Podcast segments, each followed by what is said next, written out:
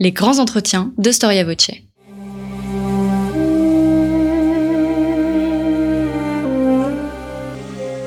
Une émission de la rédaction de Storia Voce.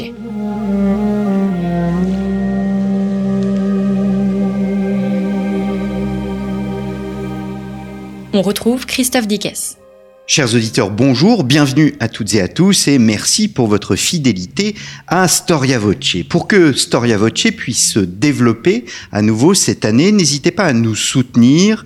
Si vous souhaitez et surtout si vous pouvez le faire, rendez-vous sur notre page d'accueil de notre site storiavoce.com rubrique Soutenez Storia Voce, vous trouverez dans la dite rubrique euh, plusieurs livres, des livres à choisir et à recevoir en échange d'un don, ceci grâce à nos différents partenaires éditeurs.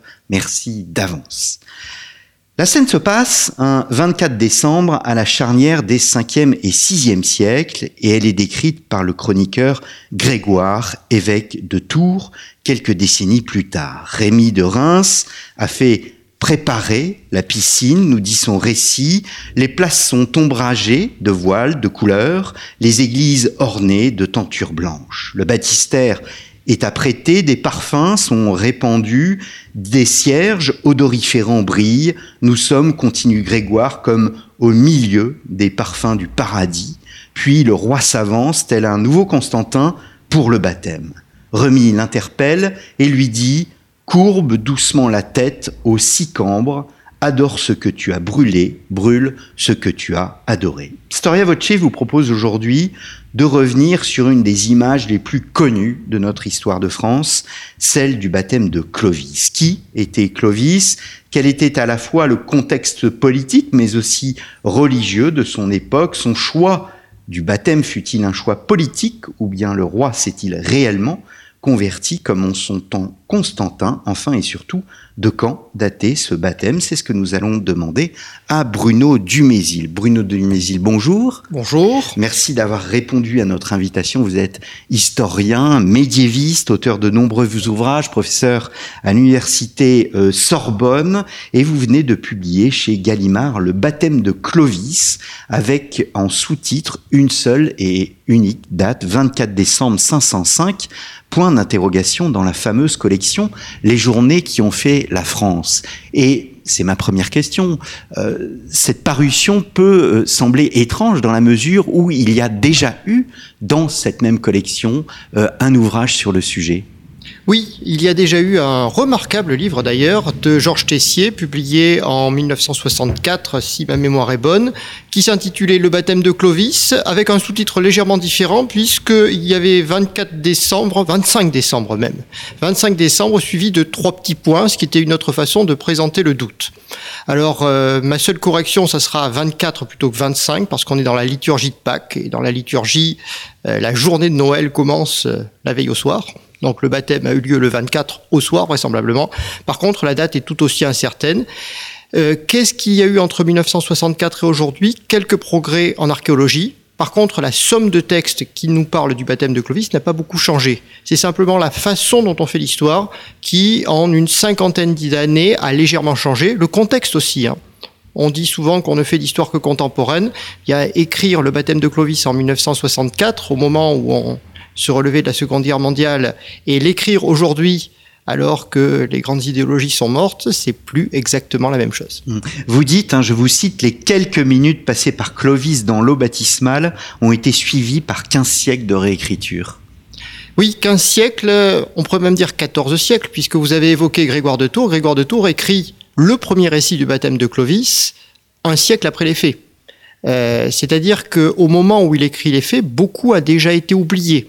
Par contre, à partir du moment où ce récit, un magnifique récit composé par Grégoire de Tours dans les années, on va dire 590, a été composé, ce texte est repris, complété, amendé, corrigé, transformé pendant des siècles jusqu'à produire encore aujourd'hui de nouveaux baptêmes de Clovis. Hmm. Le baptême de Clovis a fait son entrée au Puy du Fou l'année dernière comme animation. Hmm.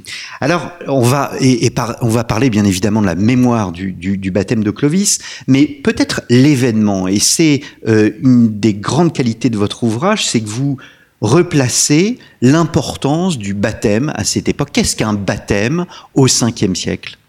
Alors c'est tout et rien. Un baptême, c'est important pour les clercs, c'est le sacrement d'initiation chrétien.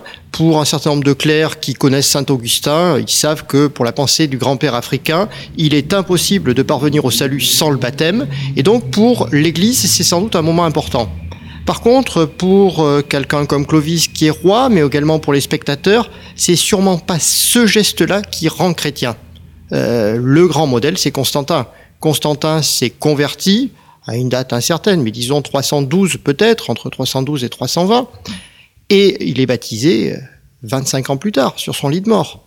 Donc le fait d'être chrétien, c'est le fait de se dire chrétien. Les sources juridiques nous disent que est chrétien celui qui s'est déclaré chrétien. Le baptême, c'est peut-être une histoire de clerc. Ce qui peut expliquer le décalage entre la conversion de Clovis, qui est un moment certainement important pour les contemporains, et le baptême, qui euh, est resté confiné à la sphère ecclésiastique. On était baptisé toute l'année ou il y avait une période de l'année où on baptisait euh, davantage? Alors normalement on est baptisé à Pâques. C'est ce que tout le monde pense euh, comme étant la date nécessaire pour un baptême. C'est ce baptême qui illustre la mort et la renaissance, la plongée dans l'eau et la sortie de l'eau, c'est un moment qui est associé à la renaissance du Christ. Donc Pâques de préférence, et éventuellement la Pentecôte, et Noël est quand même une date très rare le seul texte que l'on possède sur le baptême de Clovis, qui est une lettre d'un évêque qui n'a pas pu se rendre au baptême, mais qui félicite le roi, nous dit que ça s'est quand même passé à Noël. Donc vraisemblablement pour des raisons de calendrier de la guerre. On est euh, à la charnière entre l'Antiquité et le Moyen Âge, les rois sont des rois de guerre, ils doivent mener tous les ans leur armée au combat. Euh, Clovis ne pouvait pas être baptisé à Pâques parce que sinon il fallait immobiliser son armée pendant euh, la belle saison. donc vraisemblablement un baptême à Noël, ce que nous dit la seule source. Par contre, quelque chose qui n'est déjà plus compris un siècle plus tard, quand Grégoire de Tours nous fait le récit du baptême. Il nous dit que les places étaient ombragées. Imaginez en plein milieu du mois de décembre, en Champagne, qu'il faille ombrager les places. Non, euh, Grégoire de Tours pense euh, assez logiquement que le baptême a lieu à Pâques. Hmm. Ce qui veut dire que Grégoire de Tours, un siècle après les faits, n'a déjà plus la date dans l'année pour laquelle euh, Clovis a été baptisé. Alors vous parliez de cet évêque, il s'agit euh, David de Vienne, et ce que j'ai beaucoup apprécié dans votre livre, c'est que vous montrez la place littéraire euh, d'un tel texte, le texte David de Vienne. Est-ce que vous pourriez nous en dire davantage sur en quelque sorte cette mode littéraire, la façon dont on écrivait au 5e siècle à l'époque de Clovis? Alors on a souvent tendance à penser que L'histoire littéraire de Rome s'arrête vers le IIIe siècle, que les grands auteurs disparaissent. Moi, quand j'apprenais le latin, on me disait, bah, après, c'est du latin décadent. Bon, il y a bien les pères de l'Église, mais c'est sans intérêt, à part peut-être Saint-Augustin et encore. Puis après, c'est les siècles obscurs. En fait, on continue d'écrire. On écrit dans un très beau latin, mais un très beau latin du 5e siècle. C'est un latin qui nous paraît d'une extraordinaire complexité. Les phrases sont interminables, le vocabulaire est très surprenant, parce que pour éviter de reproduire deux fois le même mot, on fait des circonlocutions, on trouve des paraphrases, on invente des néologismes au contraire des archaïsmes. Donc on a une langue qui est complètement arabiscotée, et c'est cette langue qui nous transmet les textes sur le baptême de Clovis. Donc ce sont des grands lettrés, un peu précieux, qui écrivent essentiellement des lettres, parce qu'on est dans un monde des correspondances, on n'écrit plus de grands traités, on n'écrit plus de grandes histoires, on s'écrit des petites lettres les uns aux autres, dans un style chantourné, auquel objectivement on ne comprend plus grand-chose, mais ce sont ces textes qui, recopiés de nombreuses fois par les copistes du Moyen Âge, nous sont parvenus et nous disent quelques petites choses du baptême de Clovis. Il y a différents types de lettres, on imagine? Alors les types sont très standardisés, donc on sait exactement ce que l'on fait, lettre de félicitation, lettre de louange, lettre de déploration. Donc euh, ce sont des gens qui sont passés par les dernières écoles romaines, qui connaissent leurs exercices de style, qui ont pratiquement des formulaires pour écrire ce qu'il faut dire. Mais ce qui est un peu désarmant pour nous, c'est qu'il y a très peu de faits dans ces lettres. L'important, c'est de faire de l'expressivité, de montrer des sentiments, de montrer des couleurs, de montrer des images. Par contre, dire exactement ce qui s'est passé et ce qu'on a vu, ça n'intéresse pas du tout les correspondants de l'époque de Clovis. Donc le défi pour le médiéviste que vous êtes, c'est de lire entre les lignes. C'est de lire entre les lignes, c'est essayer de comprendre avec euh, de l'émotion et euh, des figures de style ce qu'il a pu y avoir derrière. Mais en fait, est-ce qu'il y a quelque chose derrière? Est-ce que cette littérature d'échange de lettres où chacun raconte ses émotions, chacun essaie de raconter euh, de la plus belle façon possible les petits riens de la vie, ça nous en dit pas plus finalement sur cette société-là. Donc des gens qui ne sont pas rendus compte que Rome est tombée tout simplement. Des grands sénateurs qui sont devenus évêques, mais qui continuent d'écrire ce latin flamboyant qui est le latin de l'Empire tardif, et qui continuent de vivre dans un monde où euh, le système romain existe toujours. Hmm. Euh, Clovis est considéré par euh, ses épistoliers qui euh, travaillent autour de l'an 500 comme étant un brave général romain tardif. Hmm. Bon, il est un peu roi, c'est vrai, mais ça ne les choque pas du tout et ils vivent encore dans un système où l'empire existe. Hmm. Est-ce qu'ils ont tort? Bah, Finalement, l'empire existe. Il est à Constantinople, c'est vrai. Et est-ce que cette idée que les barbares triomphent, qui s'est imposée depuis le 19e siècle en France, est aussi réelle que ça? Bah, À lire les textes, non. Euh, des gens comme Clovis, roi des Francs, Gondebaud, roi des Burgondes, Alaric II, roi des Visigoths, sont des gens qui écrivent en latin, qui pensent dans un monde romain, et c'est peut-être aussi un versant important de la personnalité. Hmm. Quel est, je reviens, je ferme la parenthèse euh, littéraire, euh, quel est, et je reviens sur le baptême en lui-même, et donc la foi, puisque c'est un acte de foi, quelle est la foi au 5e siècle? Elle, fait appel au Grand Concile? Alors la foi est difficile à définir. Ce que l'on peut approcher, c'est le dogme. C'est-à-dire qu'il y a plusieurs versions du christianisme qui existent. On pense bien entendu au catholicisme qui a été défini, euh, disons, entre Nicée 325 euh, et le concile de Constantinople 381. Donc euh, une doctrine qui est celle de l'Église impériale, mais en même temps, il y a d'autres versions du christianisme. On peut considérer que le Père est supérieur au Fils dans la Trinité, c'est ce que pensent les Ariens et un certain nombre de peuples occidentaux ont cette croyance. On peut considérer que le salut est obtenu uniquement par l'homme, sans intervention de la grâce. C'est ce que pensent un certain nombre de Provençaux au 5e siècle. On peut considérer aussi que la figure du Fils n'est pas totalement divine, et il y a des hérésies à ce sujet-là. Donc c'est plutôt euh, des christianismes qu'un seul christianisme. Et Clovis va devoir faire le choix de l'Église à laquelle il adhère. Hmm. entre, entre, disons, 20 et 30 confessions chrétiennes qui coexistent en Gaule. Hmm. Le, le, rite en lui-même, euh, vous montrez un Clovis qui se serait au fond dépouillé pour pouvoir aller dans la fameuse piscine. Alors, normalement, le baptême est reçu nu autour de l'an 500. C'est comme ça qu'est représenté le baptême du Christ sur les mosaïques. On pense aux grandes mosaïques de Ravenne qui existent encore aujourd'hui, qui ont été réalisées à la même époque que le baptême de Clovis. Donc, Normalement, on se dépouille. Donc Clovis a dû retirer ses armes et le seul texte que l'on possède, donc cette fameuse lettre David de Vienne, nous dit qu'il a retiré sa cuirasse, son casque, qu'il a posé son épée. Mais euh, cette nudité est très symbolique, c'est-à-dire qu'on redevient un petit enfant. Quand on va sortir de la piscine baptismale, c'est comme une naissance. C'est la volonté de montrer que l'on devient chrétien comme on est au monde. Hmm. Et en même temps, c'est très choquant pour les gens de l'an 500 qui sont pratiquement jamais nus. On imagine toujours les barbares euh, aux trois quarts dépenaillés et montrant beaucoup de chair. En fait, non, tout le monde est très couvert. C'est tellement important d'être vêtu que quand on représente les gens au paradis, il n'y a pas le moindre fragment de peau qui dépasse. Mm. Euh, quand on est véritablement quelqu'un, on est totalement vêtu et ça pose des problèmes pour les baptêmes des femmes, justement. Euh, donc les femmes doivent être préparées par des femmes au baptême pour pas qu'on les voit nues. Et euh, autour de l'an 500, il existe toujours une cléricature féminine, donc il y a des femmes claires qu'on appelle les diaconesses. Et le fait d'être désarmé aussi, c'est important dans une société euh, pour qui euh, précisément la question militaire est essentielle. Alors archéologiquement, pour nous, un chef franc, c'est quelqu'un en armes. Quand on est enterré, on est enterré avec toutes ses armes.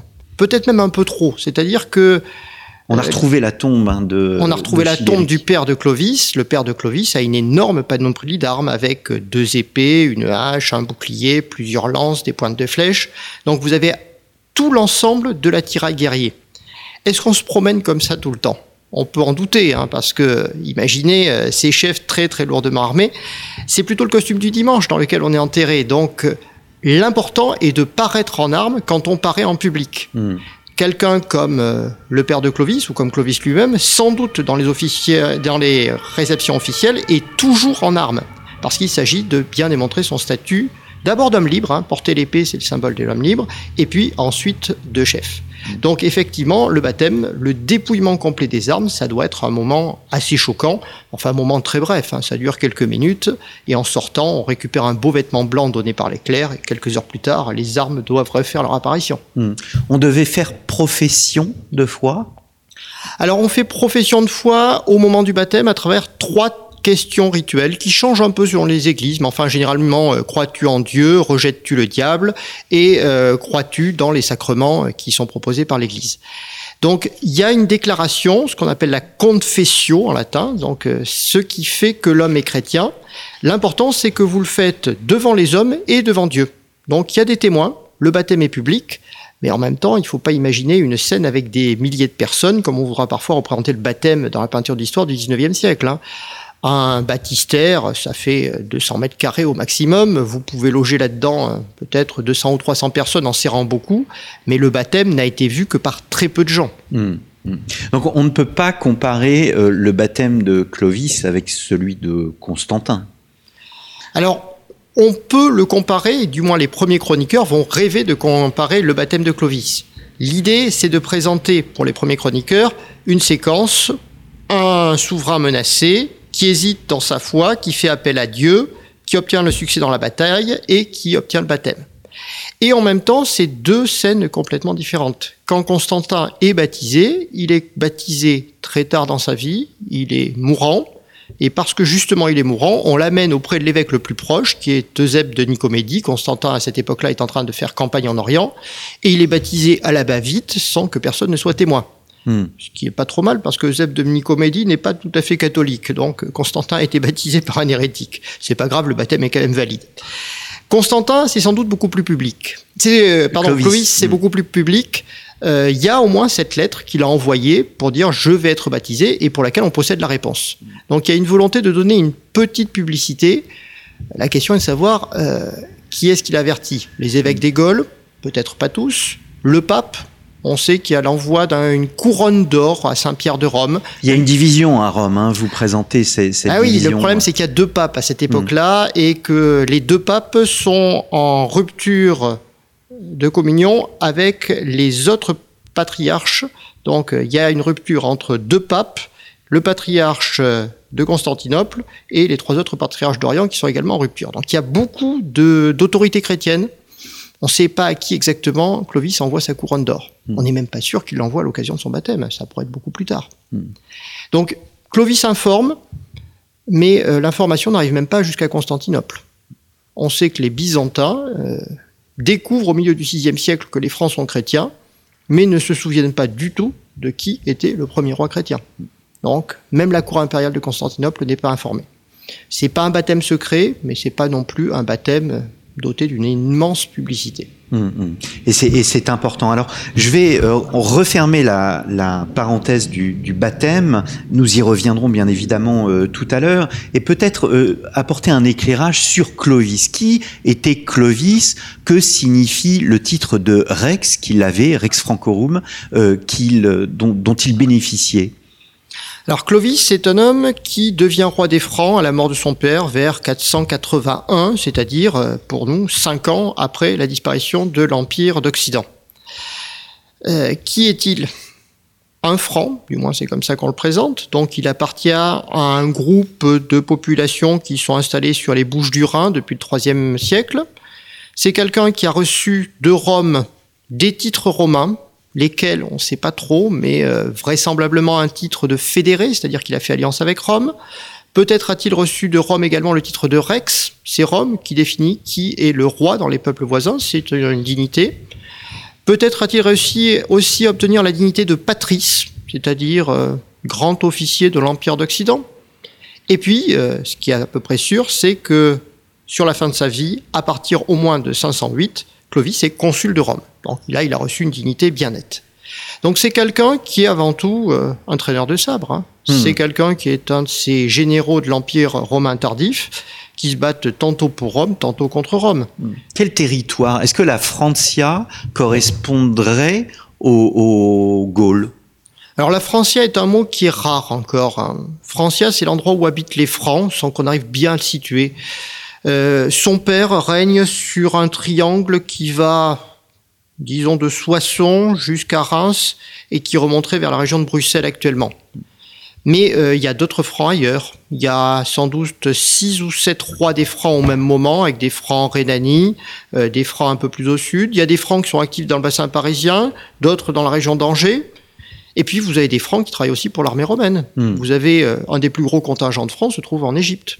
Alors est-ce qu'ils sont tous liés par le sang, liés par la culture On n'en sait trop rien.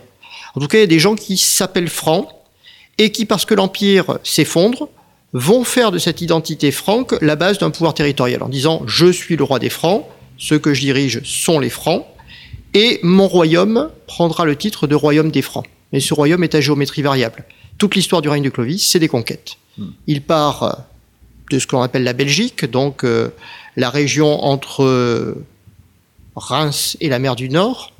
Petit à petit, il s'empare de la Picardie, puis du bassin parisien, réussit à annexer le Rhin moyen, et puis euh, les grandes conquêtes ont lieu en 507-508, où il récupère toute l'Aquitaine, donc tout le sud de la Loire. Et là, petit à petit, le royaume des Francs commence à ressembler aux Gaules. D'où venait la légitimité d'un tel prince? Elle venait euh, du haut ou bien d'en bas? La légitimité, c'est toujours un discours. hein.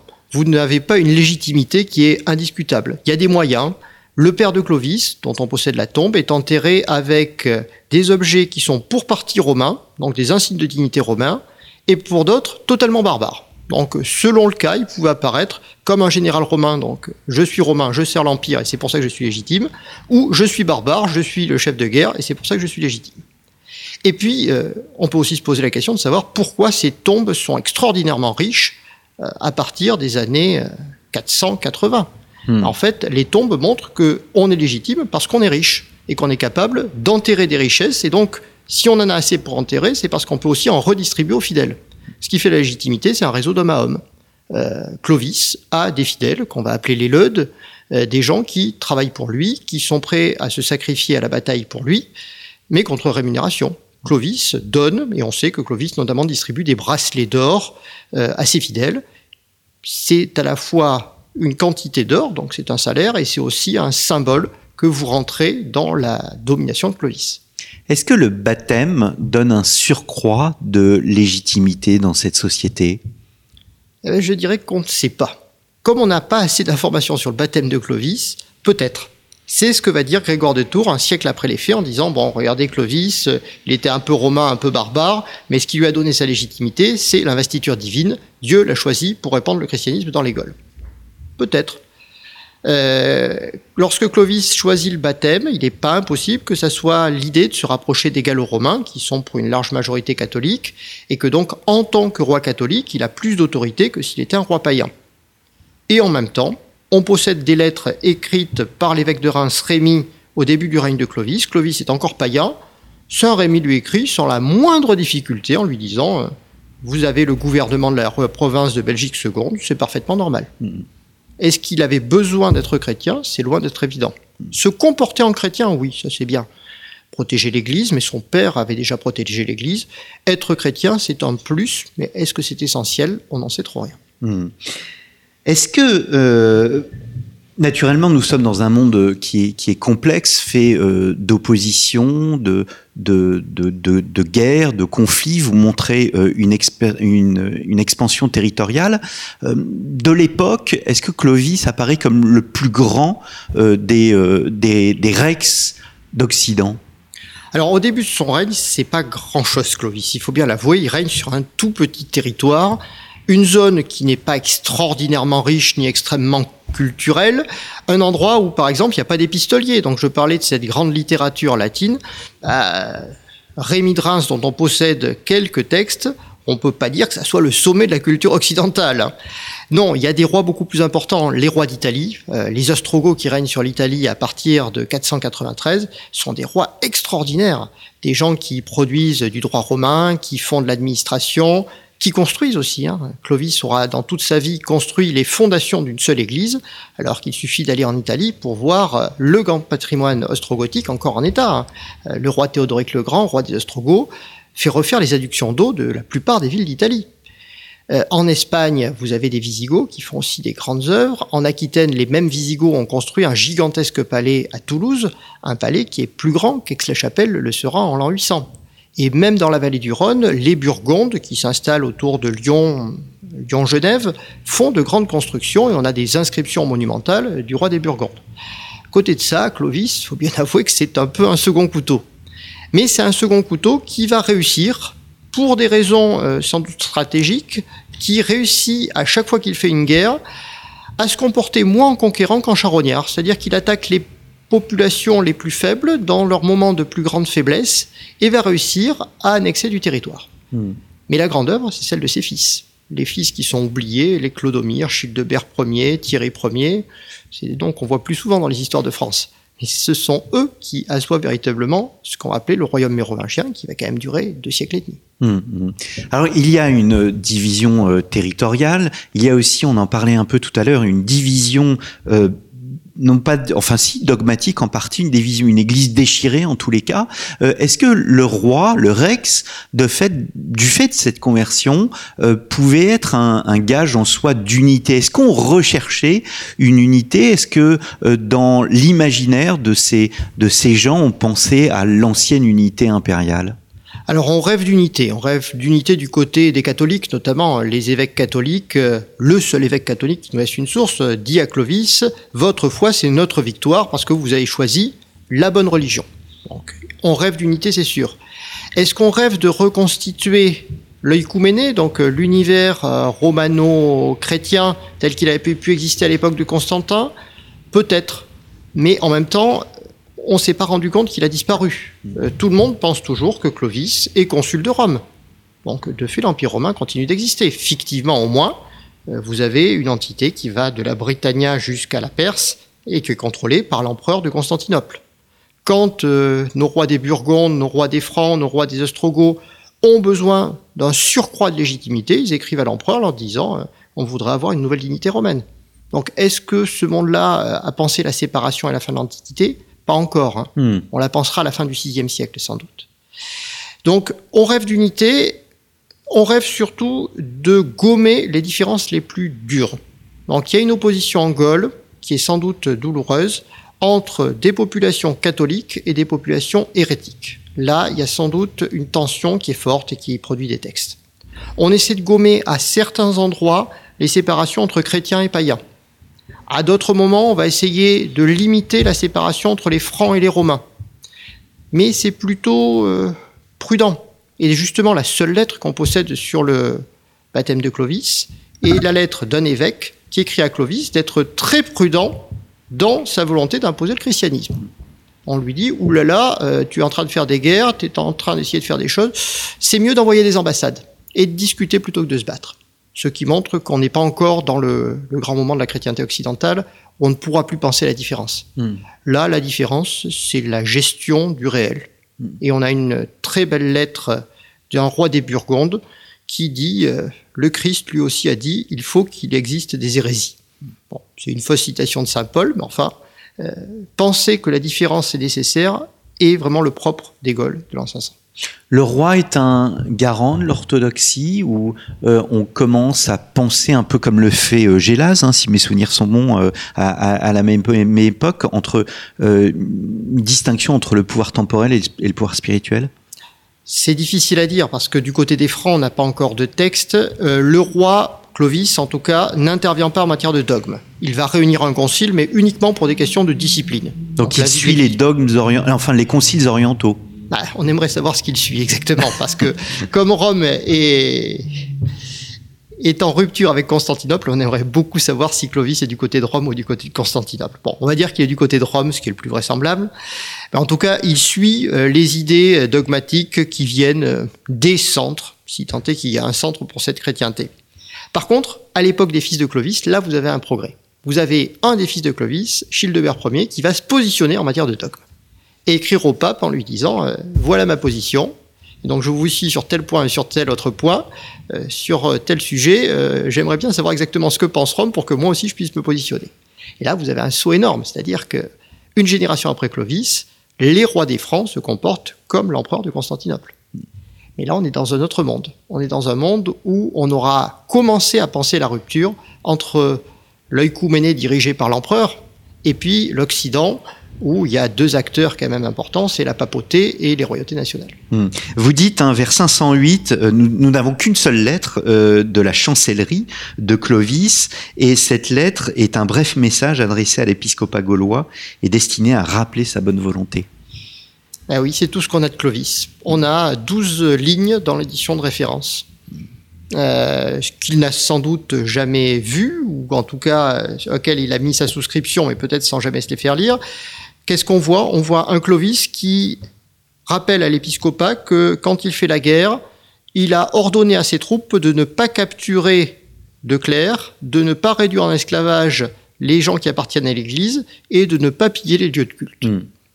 C'est un signe de bonne volonté, mais c'est ce qu'avait déjà fait son père. Hein. Hmm. Alors ça nous rappelle pour nous d'autres scènes. Hein. La scène essentielle du baptême de Clovis dans l'imagerie populaire, c'est le vase de Soissons quand Clovis pille un calice liturgique, eh bien, il ordonne que le calice soit rendu à l'Église. Et lorsqu'un soldat de Clovis refuse qu'on rende euh, le calice liturgique, mais demande à ce qu'on partage le vase en argent, parce que normalement le butin se partage, Clovis se fâche, disant non, le calice, ça appartient à l'Église. Hmm. Donc euh, il y a sans doute de la part de Clovis une volonté de protéger les clercs, mais là encore, inscrivons-nous dans la longue durée, le droit romain imposait que les biens d'église ne soient pas pillés. Le père de Clovis avait fait des exemptions d'impôts pour les différents sanctuaires gaulois, euh, les sanctuaires chrétiens. Donc Clovis n'est pas très original en la matière. Hmm. Alors venons-en à la fameuse date, peut-être avant de voir la question de la, mémoire.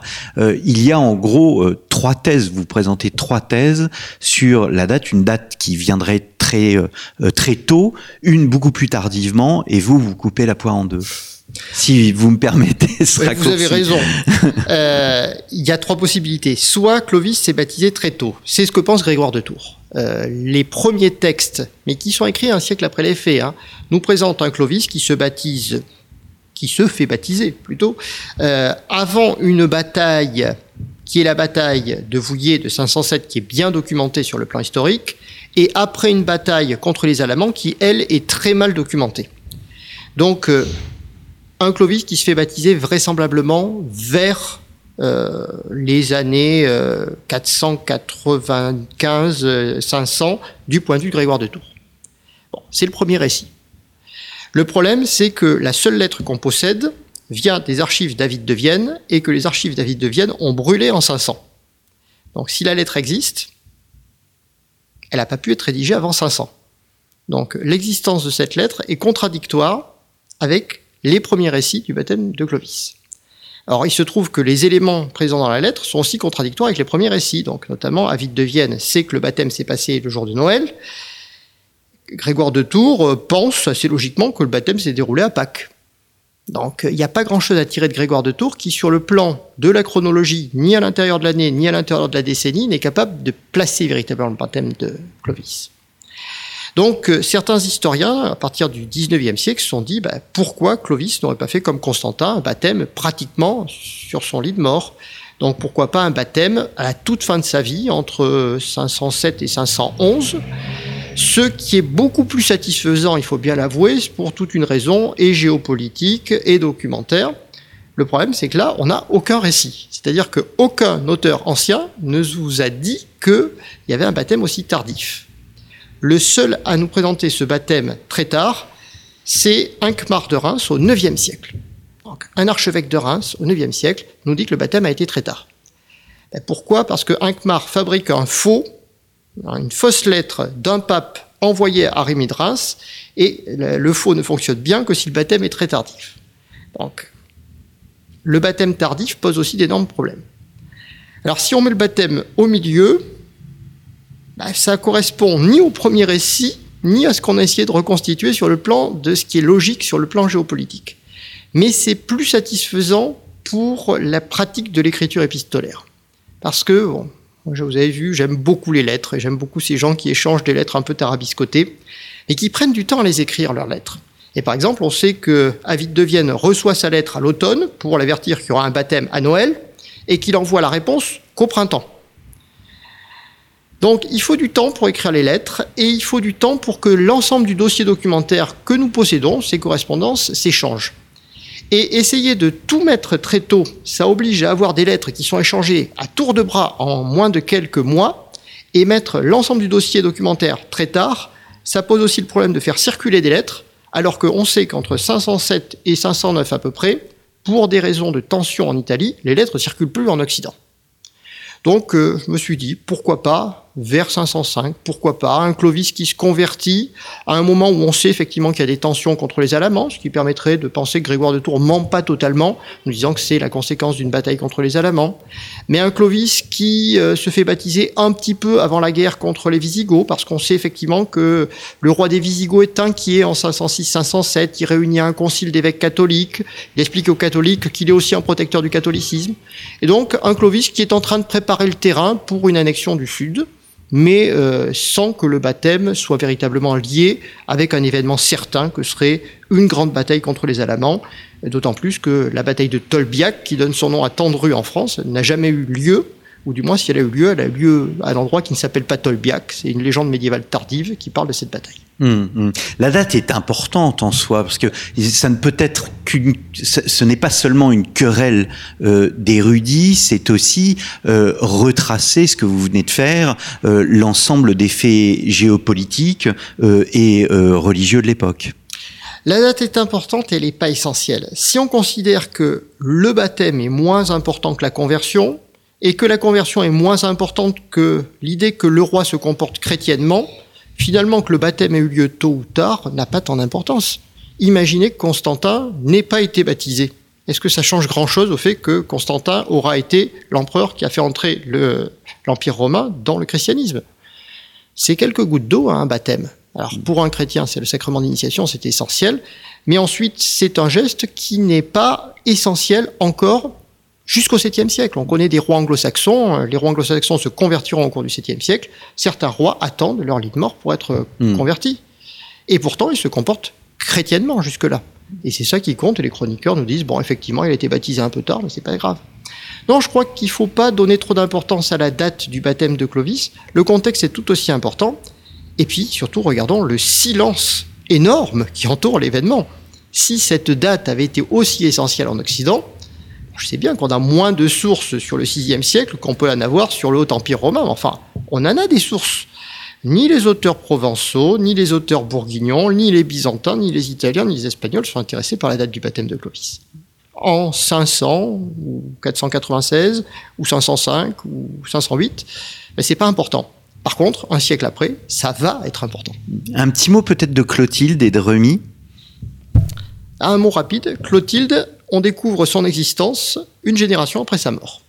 Euh, la seule lettre qui nous parle du baptême ne parle pas de Clotilde et ne dit pas que Clotilde a contribué au baptême de Clovis, ce qui est vraisemblable, mais enfin, Clotilde est une princesse bourguignonne, donc qui vient du peuple des Burgondes, qui est une voisine de l'évêque Avide de Vienne. Avide de Vienne aurait pu quand même dire félicitations à ta femme pour euh, t'avoir converti. Il ne dit pas. Donc on ne sait pas si Clotilde, historiquement, aura eu un rôle essentiel Première mention véritable de Clotilde, c'est les années 560. C'est très très tard. Donc disons que peut-être Clotilde contribue au baptême de Clovis, c'est assez vraisemblable. Quant à Rémy de Reims, c'est l'évêque de la métropole de Belgique seconde, donc le grand homme ecclésiastique qui va être proche de Clovis. Là, on a des lettres. On sait qu'il y a une lettre de félicitation quand Clovis monte sur le trône. Il y a des lettres de déploration quand Clovis perd une de ses sœurs. C'est quelqu'un qui a sans doute été proche du roi, mais on n'est même pas sûr que ça soit Rémy tout seul qui ait baptisé Clovis. Là encore, le seul texte qui nous mentionne le baptême de Clovis dans son contexte nous dit qu'il y a eu plusieurs évêques. sans doute Rémy, mais sans doute d'autres. Ensuite, la légende rémoise voudra qu'il n'y ait eu que Rémy, ce qui permet de le mettre en valeur. Alors nous arrivons euh, peu à peu au terme de cette émission et je voudrais euh, bien évidemment euh, évoquer la mémoire. À vous entendre, on a enfin, on, dépend au fond, notre vision euh, dépendait beaucoup de Grégoire de Tours. On dépend de Grégoire de Tours parce que c'est un très beau récit. Souvent, euh, les historiens aiment que les sources soient fiables. Et puis, ils passent un peu à côté de l'essentiel, c'est quand c'est bien raconté, c'est mieux. Et on a quand même des chroniqueurs qui écrivent bien. Grégoire de Tours. Alors son latin, on en a souvent dit pique-pendre, mais c'est un bon latin du VIe siècle. Et surtout, c'est quelqu'un qui vous raconte de belles histoires, des magnifiques anecdotes. Le vase de Soissons, ça reste dans l'histoire de France parce que c'est bien raconté. Le baptême de Clovis, bah, ça claque. Il y a des odeurs, il y a des, des couleurs, il y a des signes, il y a des gestes, il y a des personnages, il y a tout ce qu'il faut pour que ça marche. C'est très pictural. C'est pour ça aussi que la peinture d'histoire va s'en emparer au XVIIIe et surtout XIXe siècle. Et Grégoire de Tours réussit à imposer un récit du baptême qui, pour des raisons historiques, va satisfaire les francs mérovingiens. Au VIe et surtout au VIIe siècle, on aura besoin de la mémoire du fondateur. Mais si le récit avait été euh, de mauvaise qualité, on en aurait peut-être eu d'autres. Et Grégoire de Tours, par contre, réussit à imposer un récit qui va passer chez son successeur, un chroniqueur des années 660 qu'on appelle Frédéguerre, qui va compléter le récit, qui va nous dire pour la première fois que le baptême a lieu à Reims. Ça, on ne le savait pas encore, mais 660, le baptême a lieu à Reims. Et puis, dans les années 720, on va rajouter, euh, Clotilde va prendre un rôle considérable dans le baptême, c'est elle qui va vraiment prêcher au roi. On va avoir de nouveaux personnages, on va avoir euh, le catéchiste, on va avoir l'aristocratie, on va avoir tout le monde qui va se réunir autour du baptême, et se constitue petit à petit une imagerie qui passe ensuite dans l'an 1000, vers l'an 1000, pardon, dans les, grandes histoires capétiennes et moins fleuries, 13e siècle, les grandes chroniques de France, et jusqu'au 18e siècle, bah, c'est le récit de Grégoire de Tours qui, toujours transformé, toujours repris, va être la base de l'histoire. Est-ce que ce n'est pas le sort un peu de, de, le sort terrible, on va dire, de l'histoire que de souffrir de cette imagerie? Peut-être euh, précisément une autre image qui est plus une image contemporaine, mais quand on voit le, la mémoire du gaullisme et les multiples interprétations de ce que fut ou de ce qu'il ne fut pas, euh, de ce qu'elle ne fut pas la présidence du général de Gaulle et sa vie au fond, euh, est-ce que Clovis n'a pas vécu la même chose? Oui, mais je crois que c'est le destin des grands hommes. On ne prête qu'aux riches d'une certaine façon. Vous voyez, le général de Gaulle aurait dit, euh, pour moi, l'histoire de France commence avec Clovis mais la citation n'est présente dans aucun des écrits du général. C'est une citation apocryphe qui est apparue dans un livre d'un journaliste américain.